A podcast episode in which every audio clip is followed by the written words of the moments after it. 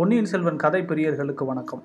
அமரர் கல்கியினுடைய எழுத்து சுவை மாறிவிடக்கூடாது அப்படின்றதுக்காக அவர் எழுதியிருக்கிறத அப்படியே வாசிக்கிறோம். ஒருவேளை இதை கதையாக சொன்னால் நல்லாயிருக்கும் இல்லை நேரம் குறைவாக இருந்தால் நல்லாயிருக்கும் அப்படின்னு உங்களுக்கு ஏதேனும் கருத்துக்கள் இருந்துச்சுன்னா கமெண்ட் பாக்ஸில் போடுங்க. வர்ற எபிசோடில் ஏதாவது மாற்றம் பண்ணலாமா அப்படின்னு யோசிக்கலாம்.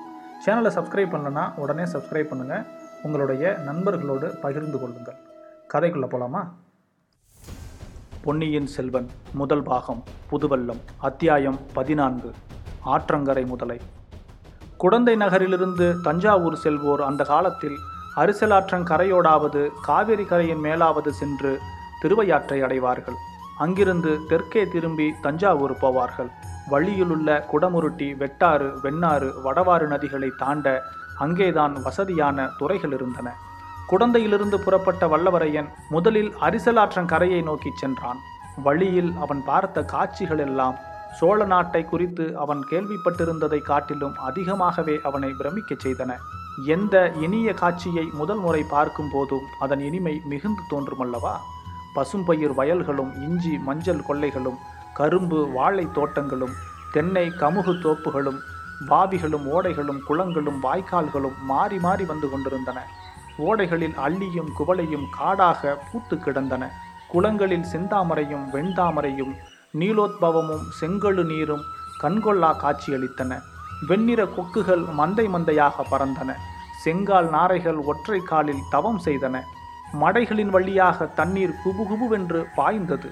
நல்ல உரமும் தழையெருவும் போட்டு போட்டு கண்ணங்கரேல் என்றிருந்த கழனிகளின் சேற்றை உழவர்கள் மேலும் ஆழமாக உழுது பண்படுத்தினார்கள். பண்பட்ட வயலில் பெண்கள் நடவு நட்டார்கள். நடவு செய்து கொண்டே இனிய கிராமிய பாடல்களை பாடினார்கள். கரும்பு தோட்டங்களின் பக்கத்தில் கரும்பு ஆலைகள் அமைத்திருந்தார்கள். சென்ற ஆண்டில் பயிரிட்ட முற்றிய கரும்பங்களிகளை வெட்டி அந்த கரும்பு ஆலைகளில் எடுத்துச் சென்று சாறு பிழிந்தார்கள். கரும்பு சாரின் மணமும் வெள்ளம் காய்ச்சும் மணமும் சேர்ந்து கலந்து வந்து மூக்கை தொலைத்தன. தென்னந்தோப்புகளின் மத்தியில் கீற்று ஓலைகள் வேயப்பட்ட குடிசைகளும் ஓட்டு வீடுகளும் இருந்தன. கிராமங்களில் வீட்டு வாசலை சுத்தமாக மெழுகி பெருக்கி தரையை கண்ணாடி போல் வைத்திருந்தார்கள். சில வீடுகளின் வாசல்களில் நெல் உலரப் போட்டிருந்தார்கள். அந்த நெல்லை கோழிகள் வந்து கொத்தி தின்றுவிட்டு கொக்கரக்கோ என்று கத்தி கொண்டு திரும்பி போயின. நெல்லை காவல் காத்து கொண்டிருந்த பெண் குழந்தைகள் அக்கோழிகளை விரட்டியடிக்கவில்லை. கோழி எப்படி எவ்வளவு நெல்லை தின்றுவிடப் போகிறது என்று அலட்சியத்துடன் அக்குழந்தைகள் சோழியும் பல்லாங்குழியும் ஆடிக்கொண்டிருந்தார்கள் குடிசைகளின் கூரைகளின் வழியாக அடுப்பு புகை மேலே வந்து கொண்டிருந்தது. அடுப்பு புகையுடன் நெல்லை புழுக்கும் மணமும் கம்பு வறுக்கும் மணமும் இறைச்சி வதக்கும் நாற்றமும் கலந்து வந்தன. அக்காலத்தில் போர் வீரர்கள் பெரும்பாலும் மாமிச பட்சணிகளாகவே இருந்தார்கள். வல்லவரையனும் அப்படித்தான். எனவே அந்த மனங்கள் அவனுடைய நாவில் ஜலமூற செய்தன. ஆங்காங்கே சாலை ஓரத்தில் கொல்லர் உலைக்களங்கள் இருந்தன. உலைகளில் நெருப்பு தன்னல் தகதகவென்று ஜொலித்தது. இரும்பை பட்டறையில் வைத்து அடிக்கும் சத்தம் டனார் டனார் என்று கேட்டது. அந்த உலைக்களங்களில் குடியானவர்களுக்கு வேண்டிய ஏர்கொழு மண்வெட்டி கடப்பாறை முதலியவற்றுடன் கத்திகள் கேடயங்கள் வேல்கள் ஈட்டிகள் முதலியன கும்பல் கும்பலாக கிடந்தன. அவற்றை வாங்கி கொண்டு போக குடியானவர்களும் போர் வீரர்களும் போட்டி போட்டுக்கொண்டு காத்திருந்தார்கள். சிறிய கிராமங்களிலும் சின்னஞ்சிறு கோவில்கள் காட்சியளித்தன. கோவில்களுக்குள்ளே சேமக்களம் அடிக்கும் சத்தமும் நகரா முழங்கும் சத்தமும் மந்திர கோஷமும் தேவார பண்பாடலும் எழுந்தன. மாரியம்மன் முதலிய கிராம தேவதைகளை மஞ்சத்தில் எழுந்தருள பண்ணி கொண்டு பூசாரிகள் கரகம் எடுத்து ஆடிக்கொண்டும் உடுக்கடித்து கொண்டும் வந்து நெல் காணிக்கை தண்டினார்கள். கழுத்தில் மணி கட்டிய மாடுகளை சிறுவர்கள் மேய்ப்பதற்கு ஓட்டி போனார்கள். அவர்களில் சிலர் புல்லாங்குழல் வாசித்தார்கள். குடியானவர்கள் வயலில் வேலை செய்த அழுப்பு தீர மரத்தடியில் உட்கார்ந்து இளைப்பாறினார்கள். அப்போது செம்மறியாடுகளை சண்டைக்கு ஏவிவிட்டு அவர்கள் வேடிக்கை பார்த்தார்கள். வீட்டு கூரையின் மேல் பெண்மயில்கள் உட்கார்ந்து கூவ அதை கேட்டு ஆண்மயில்கள் தோகையை தூக்க முடியாமல் தூக்கி கொண்டு ஜிவ்வென்று பறந்து போய் அப்பெண் மயில்களுக்கு பக்கத்தில் உட்கார்ந்தன.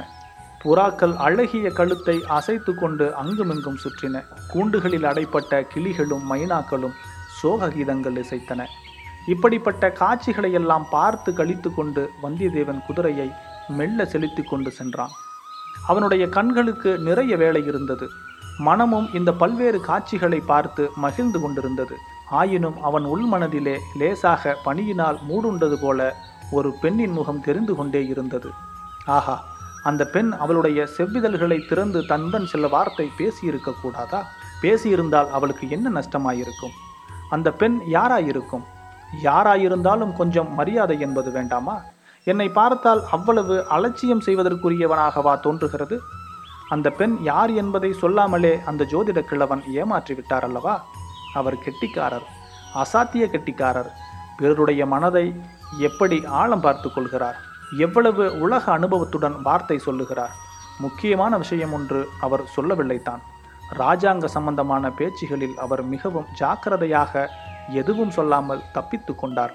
அல்லது எல்லோருக்கும் தெரிந்ததையே விகசித சாதுரியத்துடனே சொல்லி சமாளித்து கொண்டார். ஆனாலும் தன்னுடைய அதிர்ஷ்ட கிரகங்கள் உச்சத்துக்கு வந்திருப்பதாக நல்ல வார்த்தை சொன்னார் அல்லவா?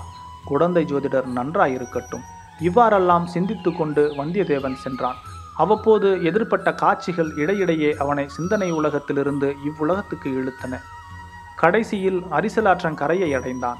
சிறிது தூரம் ஆற்றங்கரையோடு சென்றதும் பெண்களின் கைவளை குலுங்கும் சத்தமும் கலகலவென்று சிரிக்கும் ஒளியும் கேட்டன. அவர்கள் இருக்குமிடம் தெரியாமல் அரிசலாற்றங்கரையில் அடர்ந்து வளர்ந்திருந்த மரங்கள் மறைத்து கொண்டிருந்தன. எங்கிருந்து அப்பெண்களின் குரல் ஒலி வருகிறது என்று கண்டுபிடிக்க வந்தியத்தேவன் ஆற்றங்கரை ஓரத்தை உற்று பார்த்து கொண்டே சென்றான். திடீரென்று ஐயோ ஐயோ முதலை முதலை பயமாயிருக்கிறது என்று அபய குரலையும் கேட்டான். குரல் வந்த திசையை நோக்கி குதிரையை தட்டிவிட்டான். அந்த பெண்கள் இருந்த இடம் இரு மரங்களின் இடைவெளி வழியாக அவனுக்கு தெரிந்தது. அவர்களில் பலருடைய முகங்களில் பீதி குடிகொண்டிருந்தது. அதிசயம் அதிசயம். அவர்களிலே இருவர் ஜோதிடர் வீட்டுக்குள்ளே வந்தியத்தேவன் பிரவேசித்ததும் புறப்பட்டுச் சென்றவர்கள்தான். இதையெல்லாம் நொடி நேரத்தில் வந்தியத்தேவன் பார்த்து தெரிந்து கொண்டான். அதை மட்டுமா பார்த்தான்? ஓர் அடர்ந்த நிழல் தரும் பெரிய மரத்தினடியில் வேரோடு வேறாக பாதி தரையிலும் பாதி தண்ணீரிலுமாக ஒரு பயங்கரமான முதலை வாயை பிளந்து கொண்டிருந்தது. சமீபத்திலேதான் கொள்ளிட நதியில் ஒரு கொடூரமான முதலை வாயை பிளந்து கொண்டு வந்ததை வந்தியத்தேவன் பார்த்திருந்தான். முதலை எவ்வளவு பயங்கரமான பிராணி என்பதையும் கேட்டிருந்தான். ஆகவே இந்த முதலையை பார்த்ததும் அவன் உள்ளம் கலங்கி உடல் பதறி போனான். ஏனெனில் அந்த முதலை சற்று முன் கலகலவென்று சிரித்து கொண்டிருந்த பெண்களுக்கு வெகு சமீபத்தில் இருந்தது. வாயை பிளந்து கொண்டு கோரமான பற்களை காட்டிக்கொண்டு பயங்கர வடிவத்துடன் இருந்தது. முதலை இன்னும் ஒரு பாய்ச்சல் பாய வேண்டியதுதான். அந்த பெண்களின் கதி அதோ கதியாகிவிடும். அந்த பெண்களோ பின்னால் அடர்த்தியாயிருந்த மரங்களினால் தப்பி ஓடுவதற்கு முடியாத நிலையில் இருந்தார்கள். வந்தியத்தேவனுடைய உள்ளம் எவ்வளவு குழப்பமாயிருந்தாலும் அவன் உறுதி அணுவளவும் குன்றவில்லை. தான் செய்ய வேண்டியது என்னவென்பதை பற்றி அவன் ஒரு கணத்திற்கு மேல் சிந்திக்கவில்லை. கையில் இருந்த வேலை குறிபார்த்து ஒரே வீச்சாக வீசி எறிந்தான். வேல் முதலையின் கெட்டியான முதுகில் பாய்ந்து சிறிது உள்ளேயும் சென்று செங்குத்தாக நின்றது. உடனே நமது வீரன் உடைவாளை உருவிக்கொண்டு முதலையை ஒரே அடியாக வேலை தீர்த்து விடுவது என்ற உறுதியுடன் பாய்ந்து ஓடி வந்தான். முன்பு போலவே அந்த சமயத்தில் அப்பெண்கள் கலகலவென்று சிரிக்கும் சத்தம் கேட்டது. வந்தியத்தேவன் காதுக்கு அது நாராசமாயிருந்தது. இத்தகைய அபாயகரமான வேளையில் எதற்காக அவர்கள் சிரிக்கிறார்கள்? பாய்ந்து ஓடி வந்தவன் ஒரு கணம் திகைத்து நின்றான். அப்பெண்களின் முகங்களை பார்த்தான்.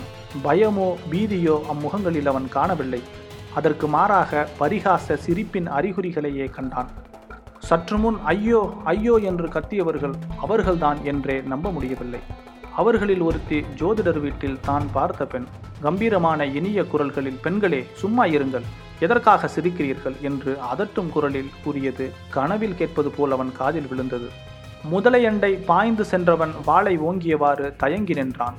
முதலையை உற்று பார்த்தான். அந்த பெண்களின் முகங்களையும் இன்னொரு தடவை உற்று பார்த்தான். அவன் உள்ளத்தை வெட்கி மருக செய்த உடலை குன்றச் செய்த ஒரு சந்தேகம் உதித்தது. இதற்குள்ளாக அந்த பெண்மணி மற்றவர்களை பிரிந்து முன்னால் வந்தாள். முதலைக்கு எதிர்ப்புறத்தில் அதை காப்பாற்றுகிறவளைப் போல நின்றாள். ஐயா தங்களுக்கு மிக்க வந்தனம். தாங்கள் வீணில் சிரமப்பட வேண்டாம் என்றாள். அத்தியாயம் பதினான்கு முடிவுற்றது.